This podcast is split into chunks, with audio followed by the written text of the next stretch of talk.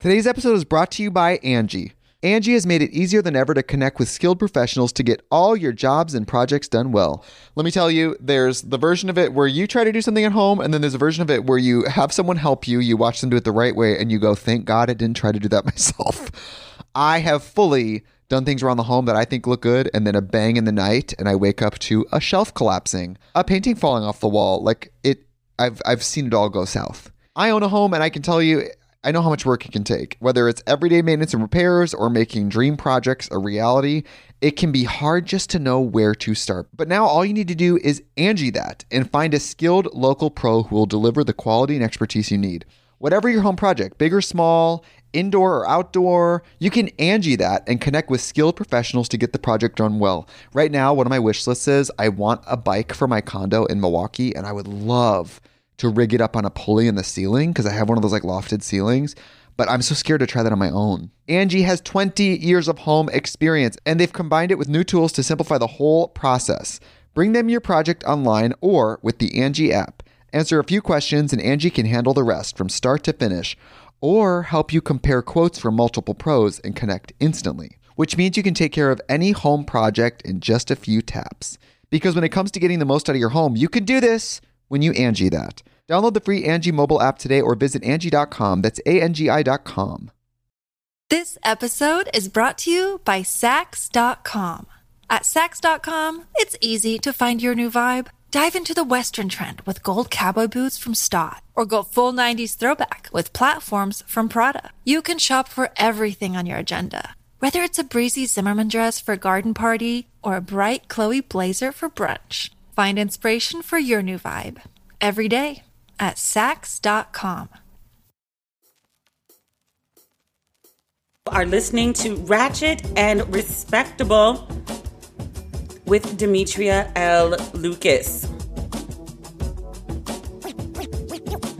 Not in good spirits this week. Um, every week before I tape the podcast, I do a last minute check of my favorite news sites to make sure that any story that I'm planning to speak about, if it has any updates, or just to see if um, anything wild or crazy has happened that you know needs to be addressed on this episode as opposed to the next one sometimes things just can't wait and I'm taping at 4 p.m. in LA on Monday, and most of the day I've been glued to my laptop starting at 9 a.m. this morning. I had back to back to back to back interviews, people I was interviewing, people interviewing me. I'd heard about something, I wasn't sure what had happened in Minnesota. And I guess in my naivete, I was like, oh, it must have something to do with the George Floyd trial. Like I, I read something about a taser instead of a gun in Minnesota. And I was like, oh, did they tase him too? I never heard about a taser, only the, the four officers pinning him down, one with a knee on his neck. So I was like, there was a taser? Like they tortured that man. Like worse than what we saw on video. But as it would turn out, there is Jesus, yet another incident. I'm like, you're in the middle. I, I, just referred to it as the George Floyd trial. That is not the correct name. It is the trial of, of Derek Chauvin, who is the police officer who kneeled on George Floyd's neck. George Floyd, a murdered black man, is not on trial. Please excuse me for misspeaking. But a police officer, a woman, it seems, in Minnesota. She pulled over a 20 year old kid, and I refer to him as a kid because he's young enough to be my son. He's 20 and had a kid, a son who no longer has a father, but he was pulled over apparently for having an air freshener hanging from his rear view mirror.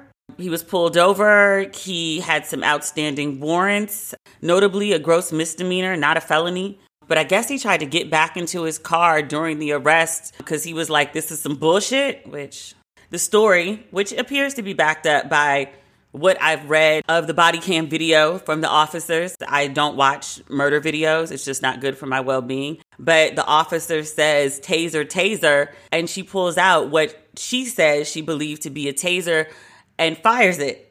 It turns out it was actually her gun. She shoots the 20 year old. He drives off. There was a woman in the car with him, but he drives off for a couple blocks. He hits a car. Not sure if it was parked or not. In my head, I just envisioned it as parked, but it may or may not have been. He dies. She is taken away in an ambulance. I hope she is physically stable. I imagine you can't be mentally such if you, you know, see someone get shot in front of you. But yeah, that's that's the story. The officer has been placed on administrative leave, which I was like, how you mistake your version, your taser for your gun. Um, she's allegedly a senior officer. I just saw her referred to as such. It didn't say how long she had been on the force, but like you shot somebody and killed them and you got administrative leave? People been fired from the gap for not folding fast enough. But somehow a police officer mistakes a taser for a gun and murders someone. Murders a 20 year old and gets administrative leave. You get to go home and still collect your check and pay all your bills on time. That sounds right to y'all? I heard Minnesota was on fire again, which, you know, people over property. Stop killing black people and they'll stop burning down the cities. There's only a couple things black people riot over. C- police killing a black person who did either nothing at all wrong or some minor insignificant shit that it would have been a waste of time to fill out paperwork over. Or not convicting police officers who were blatantly in the wrong for the killing or mistreatment of a black person. Oh, and like assassinating a black leader. But is there anything else that, that black people have rioted over in mass? Stop acting a fucking fool. Stop treating black people like shit. They'll stop burning down your cities. Poor kid. Daunte Wright, 20 years old.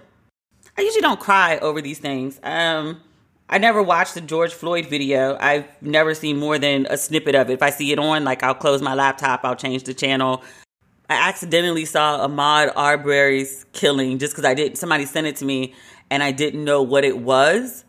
But I read this story, and I just, I just broke down and cried, like everybody else. I'm just so over this shit. Why, like, why compulsively can you just not stop killing black people? Jesus Christ!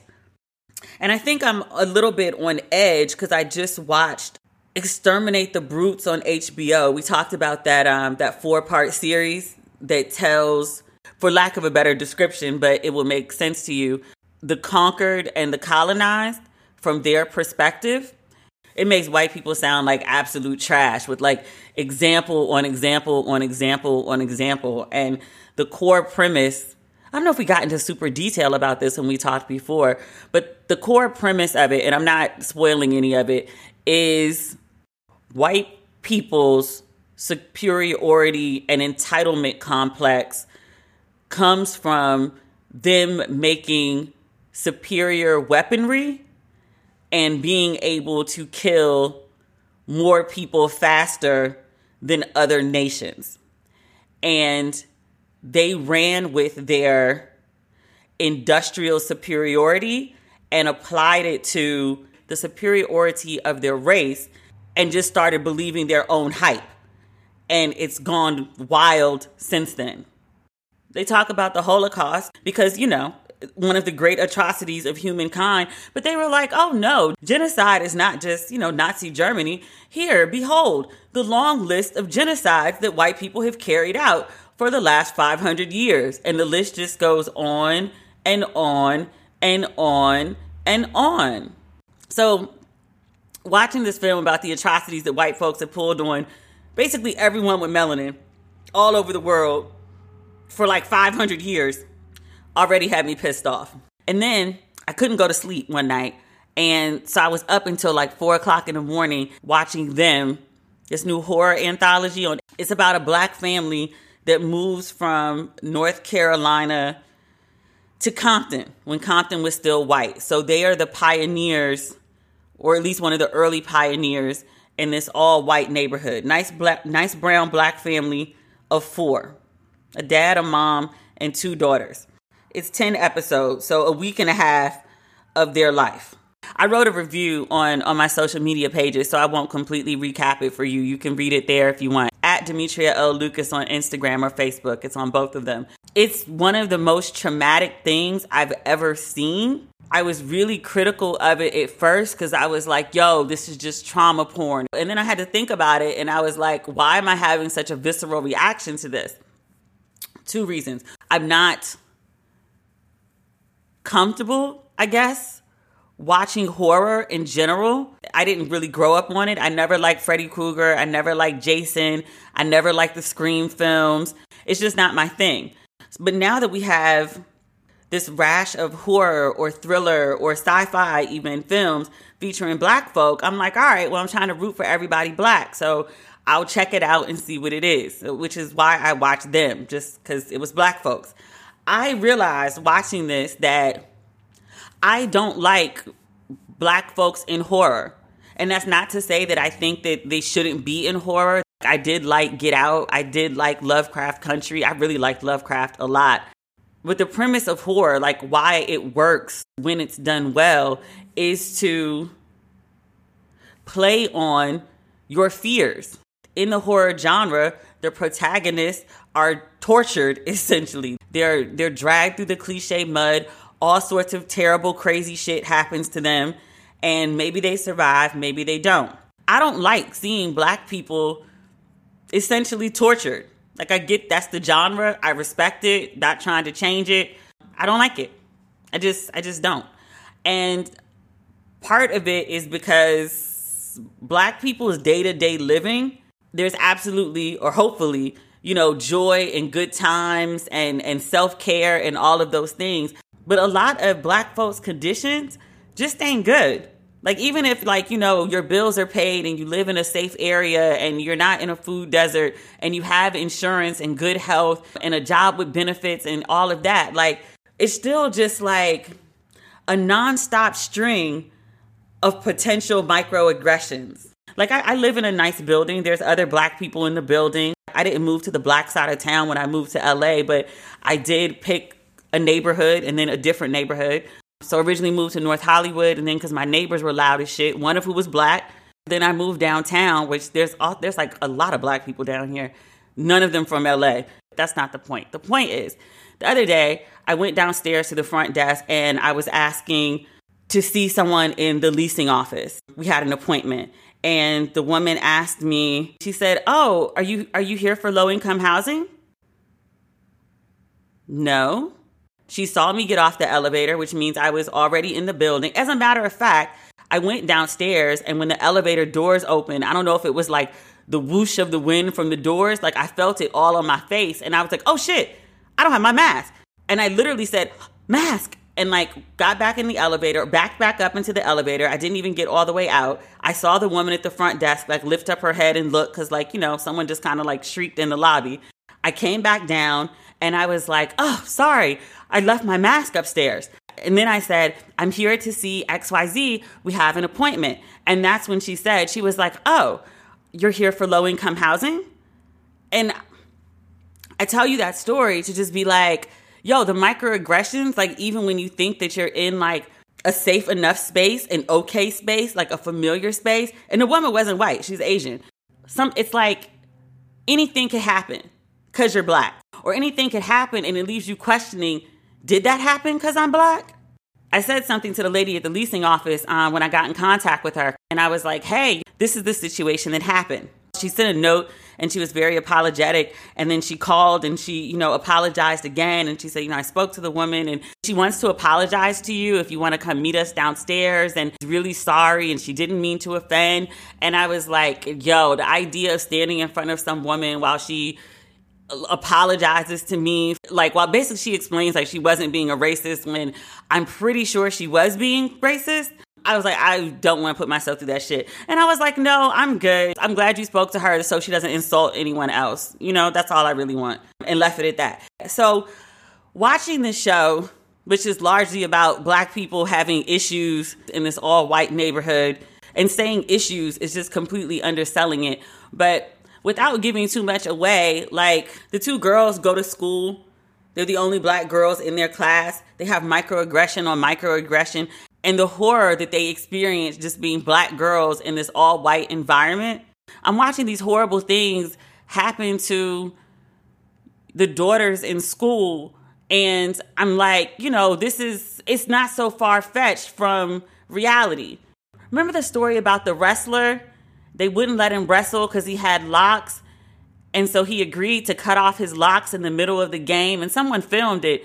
And this white woman came over and she just was like snatching his hair and just like chopping it off like the way you would. I don't know. I'm more delicate when I cut my flower stems. That's a person and that hair is attached to his head. Or I think about like all the studies and stories you hear of kids, black kids, just doing kid stuff. And the police are called on them, they're arrested. Or I think about there was this viral video a while ago where this this white police officer just flung this black girl. I want to say she was in her chair, but he just like flung the shit out of her. Like she was, like he was fighting a man as opposed to like a teenage girl. So I thought of that. And then I was thinking about, well, there's so much that happened. I mean, it's just a really violent, violent show. But I just thought about how so many of the things that they were depicting and it's set in 1950 are just as relevant in 2021. Your fictional depiction of, of horror, the most horrifying things that could ever happen to anyone. Like you watch it and you're just like, oh my God, it's terrible. And then you scroll and search the internet long enough and you find like the exact same story that happened to somebody in real life. And it's like, yo, Black Living is really sometimes like a horror show you can't wake up from. It's just scene after scene after scene, story after story after story, and it just never fucking ends. And I just finished the the show yesterday. So it's something I've been thinking about. I, I posted a review on my socials this morning. And so, you know, there's been an ongoing conversation about it all day um, that I've been reading as I've, you know, in between interviews, just checking in.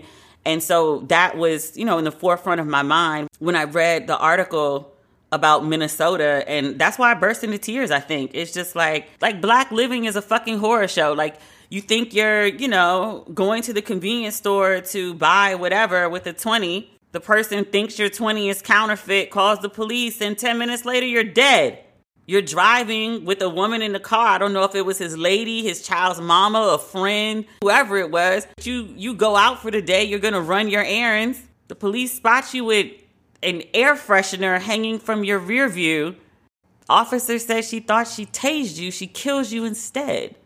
If that ain't horror, what the fuck is? What the fuck is? So I'm sorry we started on a, a sad note. I mean that's that's that's all I got. Today's episode is brought to you by Angie Angie has made it easier than ever to connect with skilled professionals to get all your jobs and projects done well. Let me tell you, there's the version of it where you try to do something at home, and then there's a version of it where you have someone help you, you watch them do it the right way, and you go, thank God I didn't try to do that myself.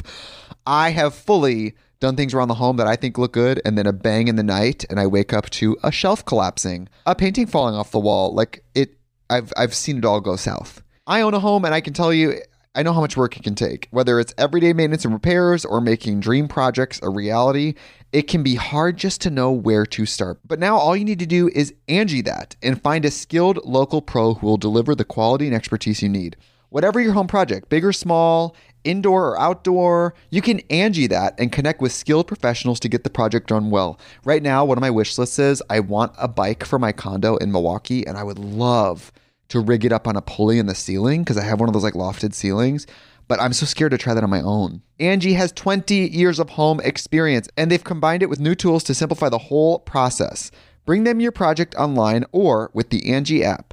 Answer a few questions and Angie can handle the rest from start to finish or help you compare quotes from multiple pros and connect instantly, which means you can take care of any home project in just a few taps. Because when it comes to getting the most out of your home, you can do this when you Angie that. Download the free Angie mobile app today or visit Angie.com. That's A-N-G-I dot. This episode is brought to you by Saks.com. At Saks.com, it's easy to find your new vibe. Dive into the Western trend with gold cowboy boots from Staud, or go full 90s throwback with platforms from Prada. You can shop for everything on your agenda, whether it's a breezy Zimmermann dress for a garden party or a bright Chloe blazer for brunch. Find inspiration for your new vibe every day at Saks.com. I want to talk about this Kid Cudi performance that was on Saturday Night Live. He wore a dress to perform. It's an ugly dress. It was a floral sundress. Apparently, he and Virgil from Off White, that's who made the dress, have a collaboration coming out.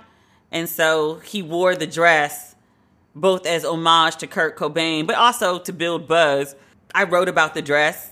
My mentions have been on shambles on uh, Instagram and Facebook ever since. It went viral on Facebook.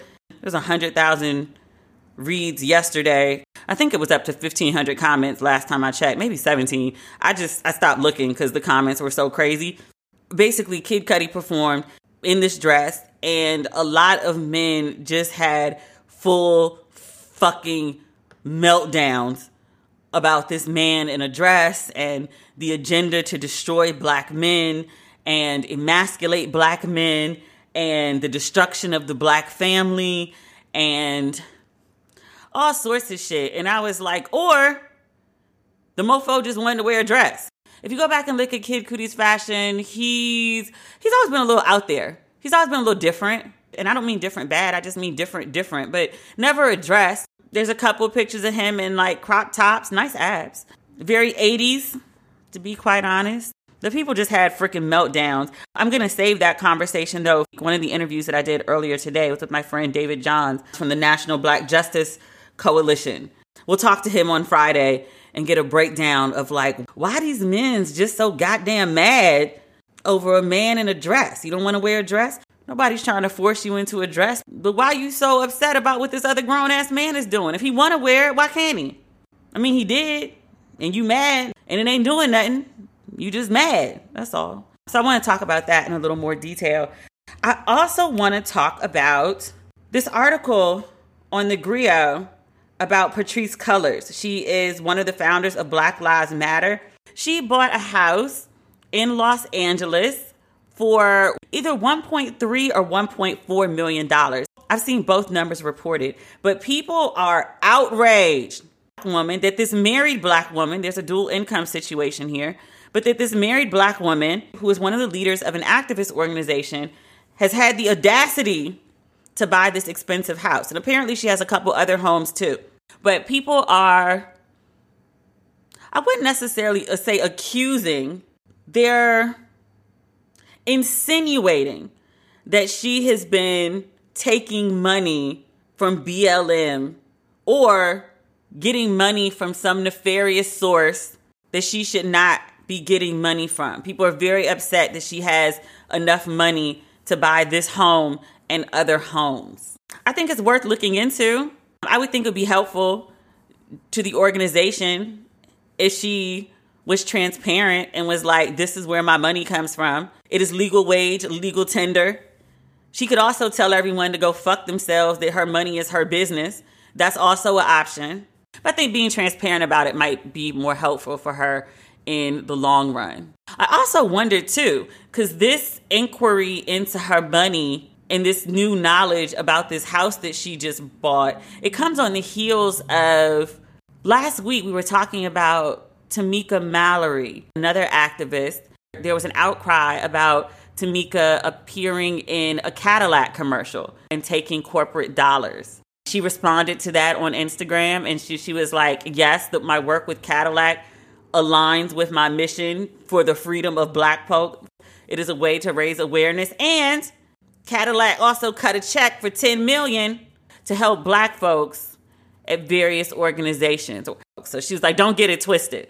Was like, okay, ma'am, we hear you. I would love it if Patrisse would be that transparent just to shut people the fuck up because um, they really not to stop digging until she addresses it. But again, she also has the right to say, go fuck yourselves. I also want to say this too. When people hear the number 1.3 million or 1.4 million, it's definitely a lot of money. Like, let's not pretend anything else. But people should just be mindful that a 1.4 million dollar home in California is a starter home. It's it's a comfortable home. If you've seen the pictures of the house on the internet, this is not a mansion. It's a three bedroom house, an older house. It's a comfortable home for a small family. And I know that sounds crazy. Just keep in mind, I live in LA. My plan was to buy a townhouse in Atlanta. And then things started going well for me in LA. So I was like, well, maybe I'll just buy a place here. And I knew it was going to be more than a townhouse in Atlanta. But I went looking in DTLA just to like see what's out there. There's a real estate office around the corner from my building. And so one day I was walking by and I was just like looking at the notices in the window. A single floor loft, so big open floor plan, not newly renovated. Lofts are nine times out of 10 in older buildings. So nothing fancy about it, just like a big ass space. I would say probably between like 1250 square feet and 1400. Not on a high floor, not with a view, not in a luxury building where you have like rooftop access or a gym or a pool, any of those things. Just like the basics of the basics in DTLA, which I love because it reminds me just a teensy tiny bit of New York. Every once in a while, I can hear someone yell, fuck you, for no apparent reason, and it just makes me feel home again. Home is in Brooklyn. But this type of space, minimum 600,000. 600,000 in most other cities in the country, obviously not San Francisco, obviously not New York, obviously not DC. Many other places, you're getting some nice house, especially if you're on the suburbs of a good city. You're gonna get a nice space. You go, your house is gonna look like 600,000 of house. 600 in Houston, you're in a goddamn palace. 600 on the outskirts of Atlanta, you're not in a palace, but you're in a big ass house. No, no. No, no. It's, a, it's not even a one bedroom in LA. So when you hear numbers like, oh my God, she's living in this house, it's 1.3 million. It's a three bedroom house, y'all. Nice. Not bad at all. But it's not the tricked out house that you're picturing. Like, oh my God, she's living high on the hog. It's LA. A million dollars, it just don't go as far. I'd also like to say this, and then I'll move on from this subject. When Rosa Parks was 81, she was living in Detroit. Her home was broken into. The founder of Little Caesars, Little Caesars is a Detroit based business. He put Rosa Parks up in an apartment in a secure building in downtown Detroit. When she passed away, which is over 10 years ago, and again, Detroit, Detroit real estate is relatively cheap. One of my favorite baby cousins, Kevin, is a realtor there. Excellent taste. He ain't gonna tell you no bullshit. That's it. The founder of Little Caesars put Rosa Parks up in a downtown apartment and was paying $2,000 a month, which means she was in a cute place, probably with a good view. She was living well. Based on him doing that, I don't think Rosa Parks was able to do that for herself. Rosa Parks is like the mother of the civil rights movement. Somebody had to pay Rosa Parks rent. This idea that activists should take some sort of vow of poverty, that they should live in, I don't know, some sort of shambles. They're not monks. They're not priests. They're not pastors. If they can collect good coin, good legal coin, why not? I'm just saying, you really don't want your activists out here broke as fuck. Nor should they be. The shit I've dealt with for the last 24 hours, like I've been writing online all my opinionated shit, which all has to do with, you know, gender, sexuality, dating, relationships, whatever, all those sorts of things. Anything to do with culture or moving the needle on culture always tends to piss people off. But yesterday, over Cudi in that damn dress, people lost their whole fucking minds in a way I haven't seen in a really long time.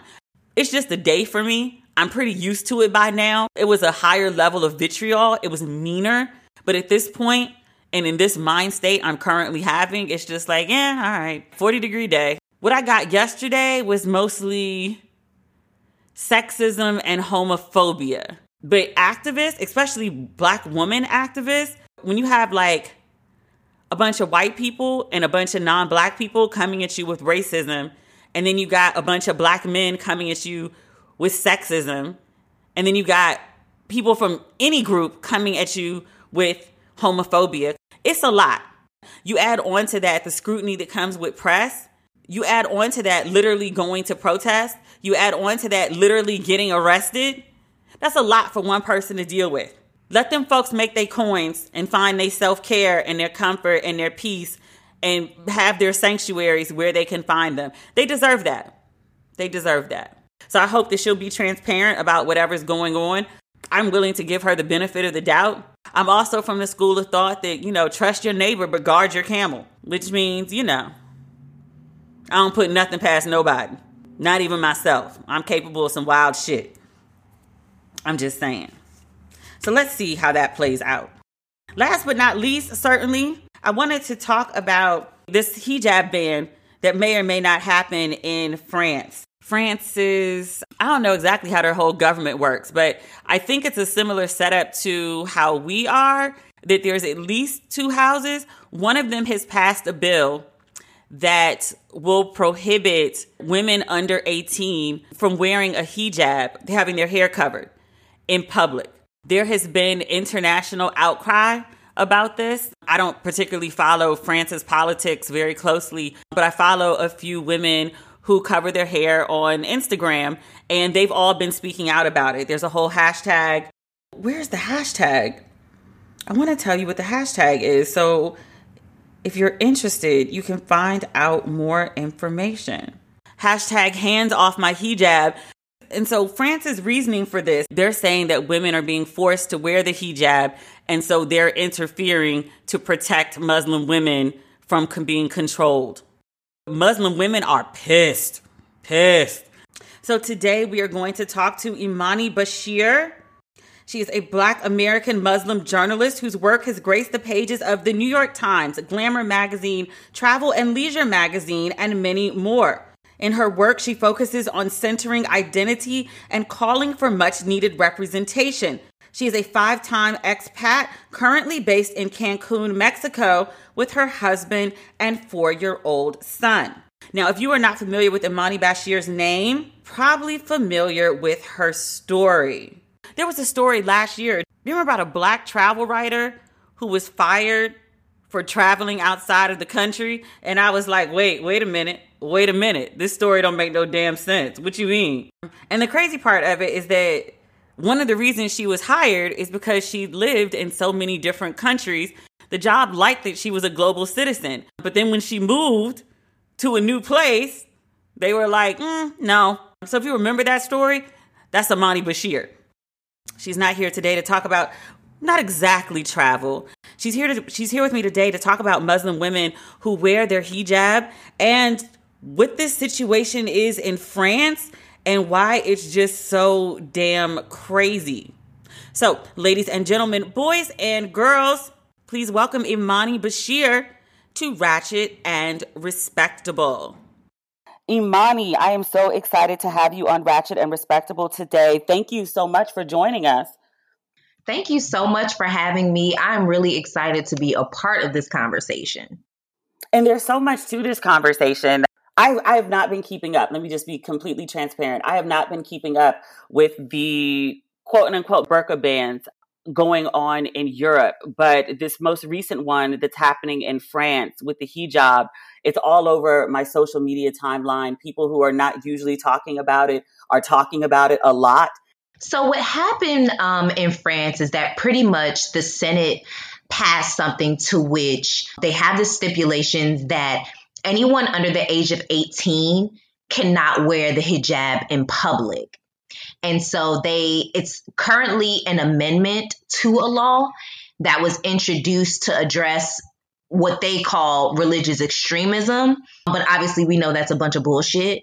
And what they're saying is also, I think, a part of the law as well, or I'm, I'm sorry, a part of the amendment as well, is that any woman that is wearing the hijab can't accompany her children either to school or on, on field trips or something outlandish is really asinine.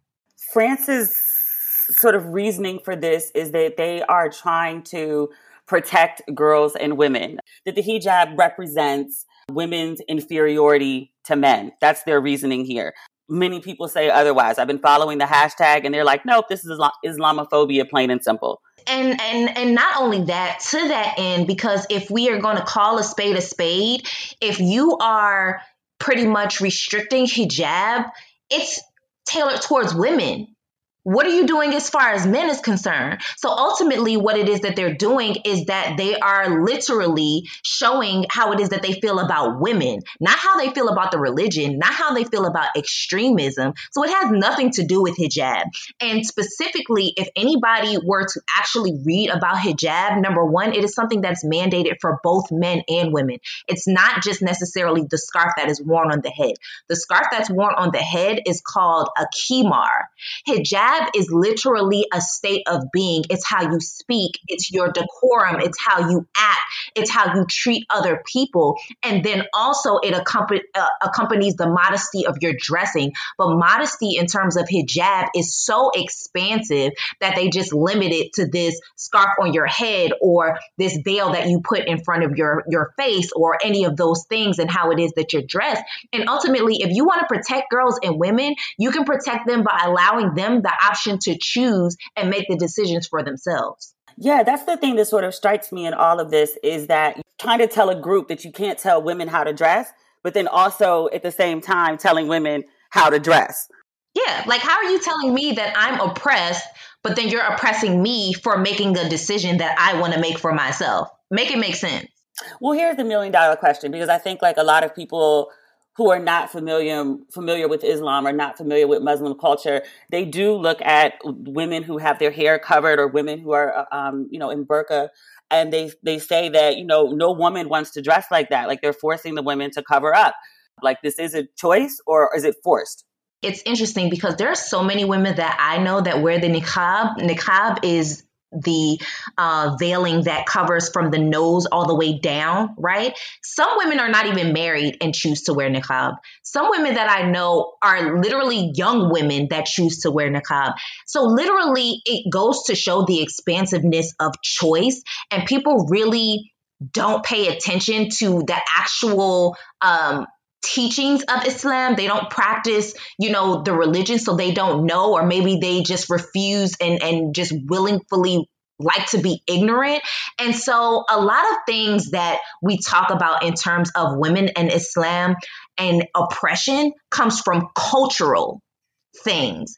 In certain people's cultures, men with the patriarchy and misogyny, they choose to use certain teachings the same way that they use Christianity against black people and enslaved black people. That wasn't necessarily the teachings of Jesus, but if I can twist and turn certain things to make it seem like this is how you're supposed to be, this is how you're supposed to act, no women can't do this, no women can't drive. If you look at the history of Islam, literally the men that we revere as prophets in their prophethood got their teachings from women one of the most revered prophets, his first wife was a boss, Khadijah. She literally had her own business. She employed him. So, you know, when you talk about, you know, women in Islam and things of that nature, let's get down to it. Women literally are held three times after God. That is written in the doctrine. It is God, the mother, the mother, the mother, the father.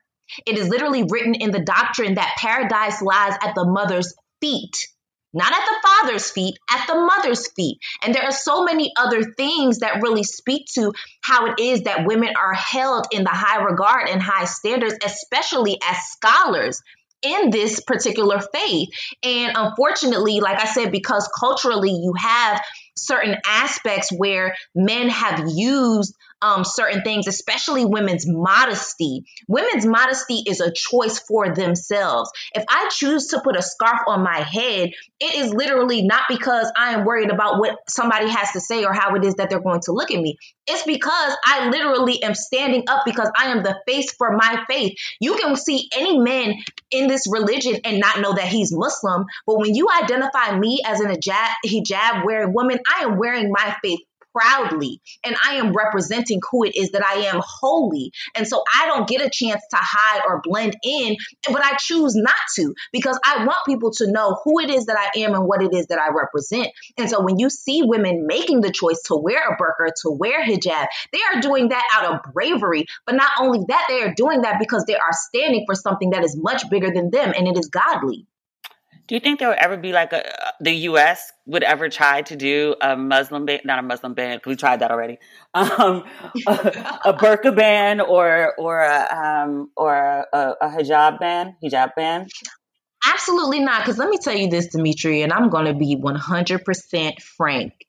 You're never especially when you have black Muslims, black Muslims that come from generational revolution, black Muslims that come from generational we are going to fight literally the the the DNA of Black history and Islam in this country has always been revolutionary.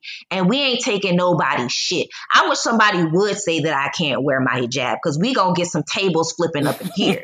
and so, you know, it's a totally different spectrum when we talk about it because unfortunately, even when we're talking about France, where are the men at?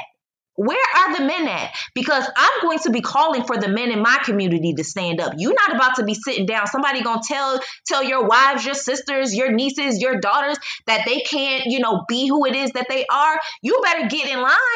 And you better make sure that you're the ones that are saying whatever it is that needs to be said in protection of us. Because I guarantee you, the women are always going to speak.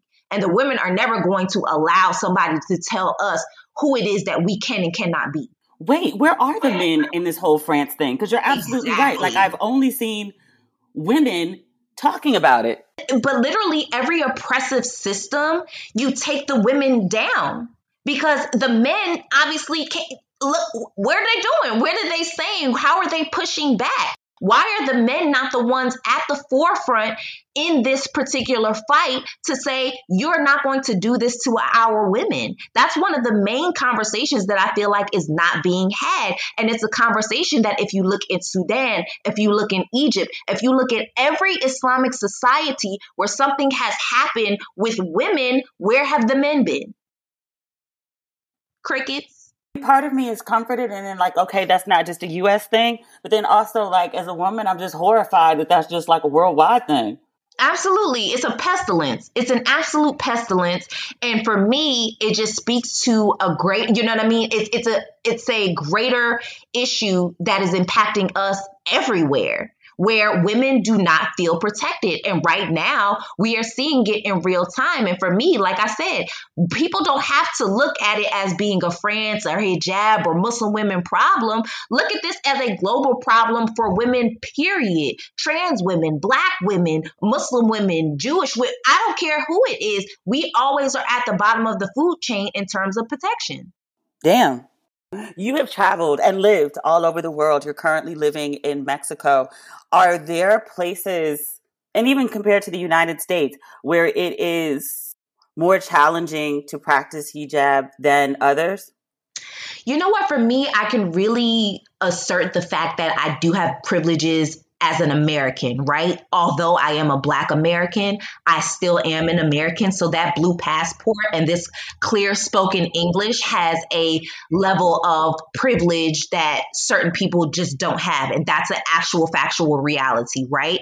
But at the same time, I make it a point to wear my hijab every single place that I go in the world because I want people to see me. I want people to see me coming. You see this Black Muslim woman, and maybe you'll have questions. I've lived in some places where people were like, How? I've lived in Poland, I've lived in China, I've lived in Egypt, I've lived, you know what I mean? I've literally lived all around the world and made sure that my hijab was completely visible simply because I want to see how people are going to react. I want to know the questions that people may particularly have because they may have never seen a Muslim or may have never seen a black Muslim for that matter, because people don't know the history that over 70% of enslaved people that came um, that were forcefully brought over to the Americas were Muslim people. And if you go to the African American History Museum in DC, you will literally see Quran from enslaved people. You will see dhikr beads, the beads that we use to call upon, you know, the, the grace of God. You will see all of these things, but people don't tell you that in the history. It's as if we're obsolete, especially Black Muslims. We're obsolete. We just got here or we converted because somebody went to prison. Did you grow up Muslim? I was born and raised Muslim. I come from three generations. When did you first start covering your hair? Oh, girl. So I was a late bloomer. Um, so I started maybe like in my earlier 20s. Okay. And I'll be headed, I'll be 35 this year. So just to give, you know, a point of reference. You said you started late. So this, this is something that you chose to do. Clearly, this is not something that was forced upon you by your family. Absolutely. Why did you make that choice? When it came down to it for me, you know, I was I was heading into my career and originally, you know, I didn't fully understand what hijab meant. And I didn't want to do anything. And I was always taught, specifically by my father, because, you know, I want to mention that because he's a man. I had to understand my connectivity to God solely, that mm. that was an individual journey and that he couldn't impede upon that journey. So him forcing me to wear hijab and I didn't fully understand what it meant or how it impacted me or my relationship to God just didn't make sense. And so growing up in a non-Muslim society, you know, I wanted to have my hair out and I wanted to, you know, explore and I wanted to really like push the boundaries of my deen, of my faith, because I really wanted to understand how it impacted me. And ultimately, when I got into my career, I said, I have to be that catalyst for change. I have big shoes to fill. I have paternal grandparents who literally had to go to court to fight to keep their names. I am coming from a lineage of people who were enslaved and still fasted during the holy month of Ramadan.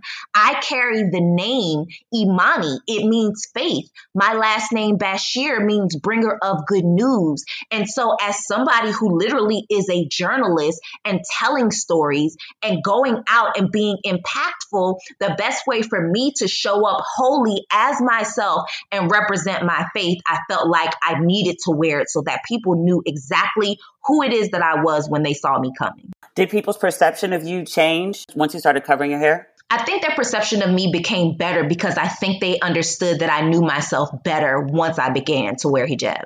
What do you want people who are listening to know about? Maybe that's a too broad question. I'm going to ask it anyway. But what do you want people who are listening to know about the experience of, of Black Muslim women in America? Oh, that's a great question. Um, number one, we are fighting to see ourselves. There are Black Muslim women in so many different industries, and we don't know anything about them. You know, I, I will literally be 35 years old, and I still have yet to feel comfortable in knowing that I see myself. I'm a mother now, I have four nieces.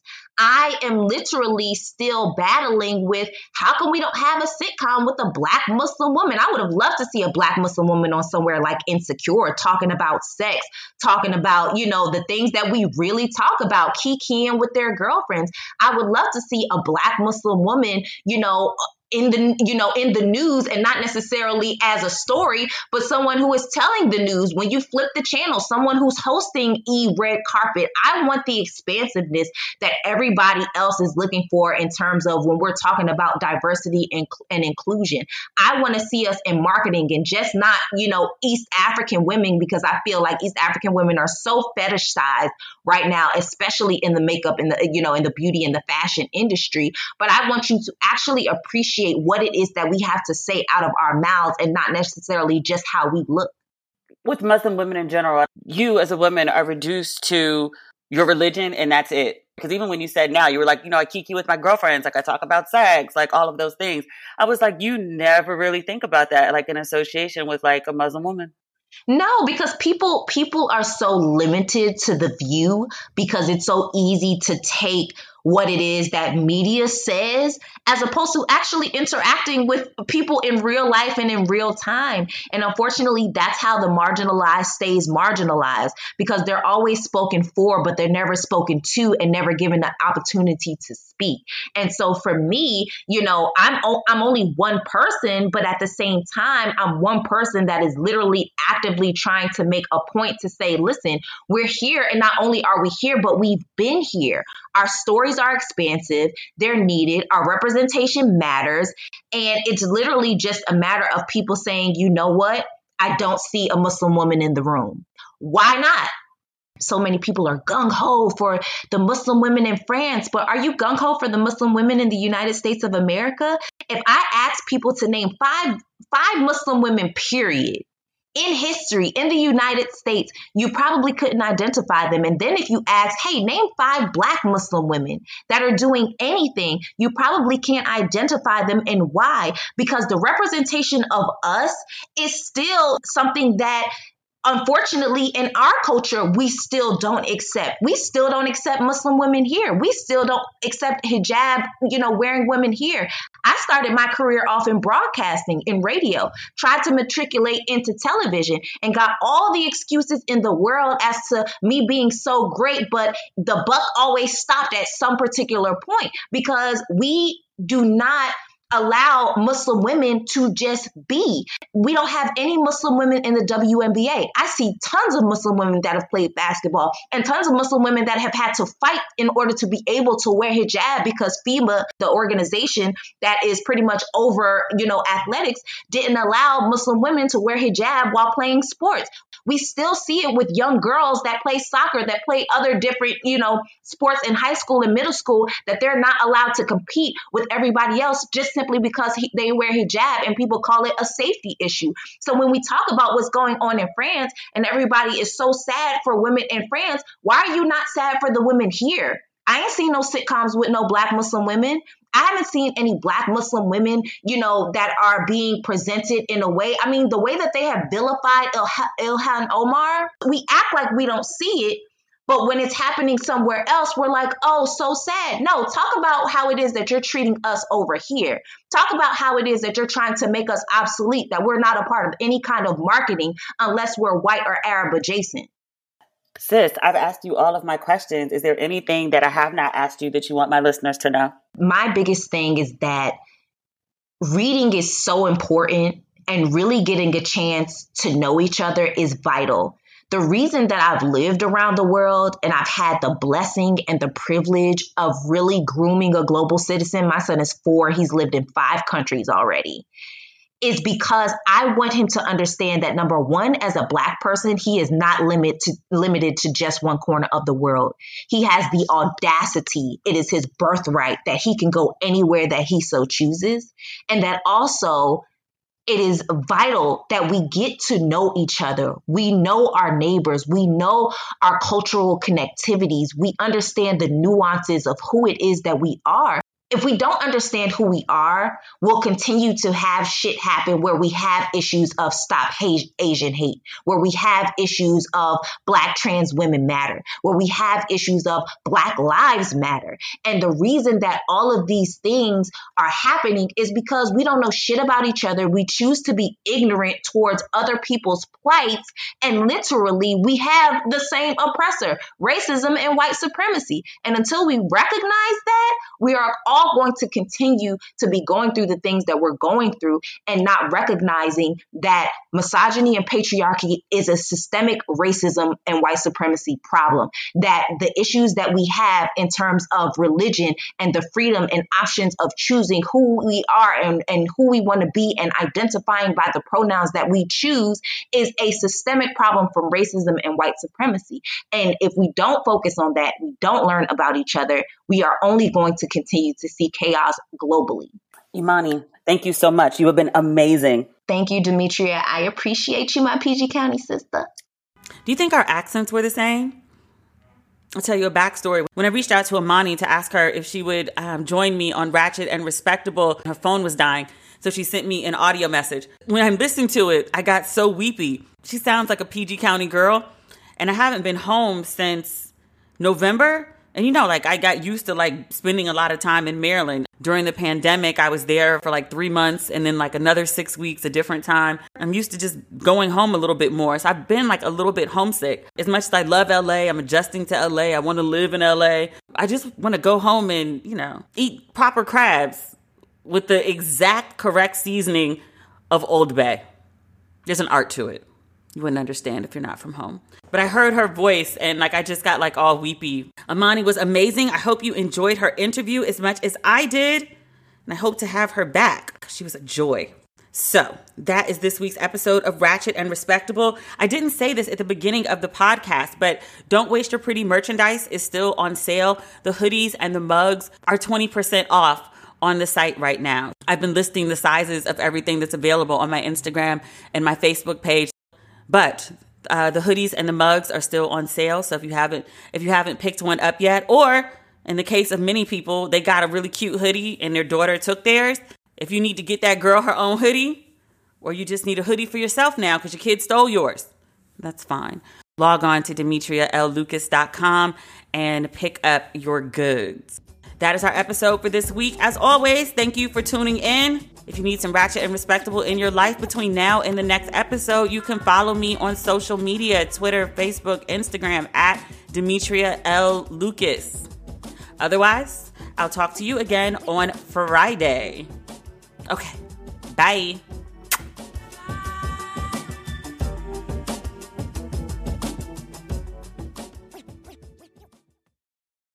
Today's episode is brought to you by Angi. Angi has made it easier than ever to connect with skilled professionals to get all your jobs and projects done well. Let me tell you, there's the version of it where you try to do something at home, and then there's a version of it where you have someone help you, you watch them do it the right way, and you go, thank God I didn't try to do that myself. I have fully done things around the home that I think look good, and then a bang in the night, and I wake up to a shelf collapsing, a painting falling off the wall. Like it, I've I've seen it all go south. I own a home, and I can tell you, I know how much work it can take. Whether it's everyday maintenance and repairs or making dream projects a reality, it can be hard just to know where to start. But now all you need to do is Angi that and find a skilled local pro who will deliver the quality and expertise you need. Whatever your home project, big or small, indoor or outdoor, you can Angi that and connect with skilled professionals to get the project done well. Right now, one of my wish lists is I want a bike for my condo in Milwaukee, and I would love to rig it up on a pulley in the ceiling because I have one of those like lofted ceilings. But I'm so scared to try that on my own. Angi has 20 years of home experience and they've combined it with new tools to simplify the whole process. Bring them your project online or with the Angi app. Answer a few questions and Angi can handle the rest from start to finish or help you compare quotes from multiple pros and connect instantly, which means you can take care of any home project in just a few taps. Because when it comes to getting the most out of your home, you can do this when you Angi that. Download the free Angi mobile app today or visit Angi.com. That's A-N-G-I dot com. With everything you have on your plate, earning your degree online seems impossible. But at Grand Canyon University, we specialize in helping you fit a master's degree in business into your busy day. Your graduation team, led by your own GCU counselor, provides you with the personal support you need to succeed. Achieve your goals with a plan and team behind you. Find your purpose at Grand Canyon University. Visit gcu.edu.